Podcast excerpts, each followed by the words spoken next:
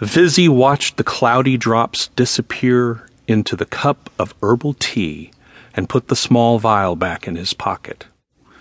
Let's see if this does the trick. His lips thinned into a tight smile, but his steady heart rate never changed. He turned toward the living room and let his smile soften. Are you still making my tea, or do I need to come show you how to do it again? Maria called out from the living room in their native Spanish tongue. Here you go, Vizcara said, as he handed his twin sister the cup and saucer. Thanks. Maria sat the warm saucer on her swollen belly while she took a sip from the cup. Ugh, I hate this part about being pregnant. It makes everything taste bitter and metallic.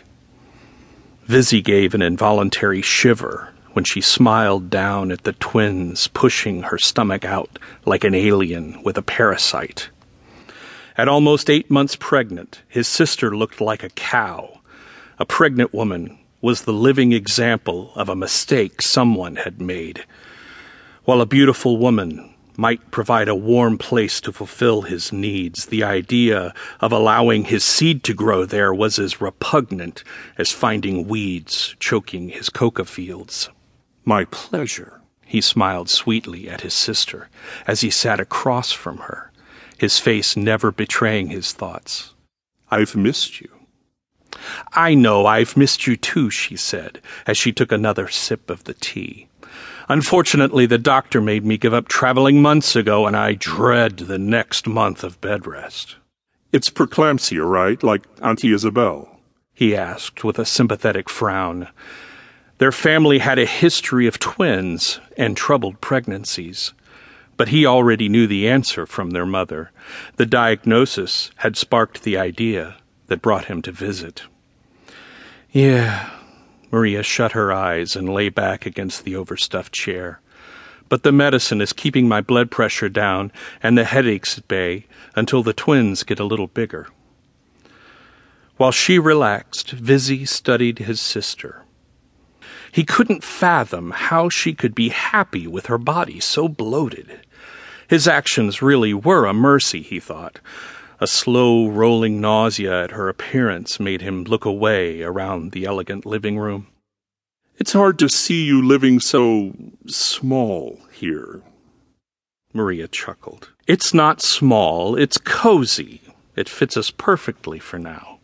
I know you have plenty of money. Why not at least get a house? Vizzy had never understood why his sister married so far beneath her station or settled for such a plebeian lifestyle in Houston. She could have married a prince or a CEO.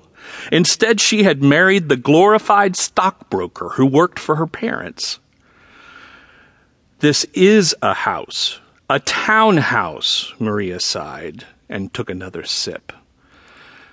You know I love you, but if you flew all this way just to criticize my lifestyle again, you can let yourself out. Her teasing tone irritated him even more. I am only critical of you calling my nephew Manny. Why don't you name him after me? And Hannah. What kind of a name is that for a De Cervantes? She's not a De Cervantes. Maria frowned and rubbed at her forehead. She's a Thompson. That we can agree on at least. Vizzy sat back and templed his fingers as he watched his sister's expression change at his words. Good. The drug is working, he thought to himself. The drug Vizzy had put in Maria's tea had caused a spike in blood pressure that might give anyone else a bad headache or a nosebleed. But for a woman suffering from preeclampsia, it was a death sentence.